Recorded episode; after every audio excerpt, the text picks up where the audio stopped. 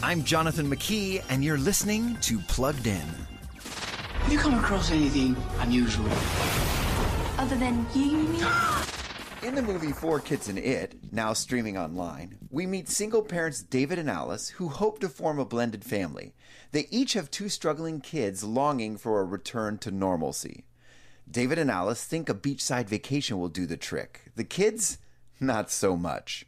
That's when the children meet a magical creature who grants wishes, and their wishes lead them to embrace a new future together.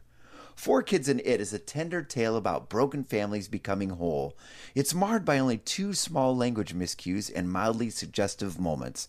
So we're giving Four Kids and It a 4 out of 5 for family friendliness. Read the full review at pluggedin.com slash radio. I'm Jonathan McKee for Focus on the Family's Plugged In.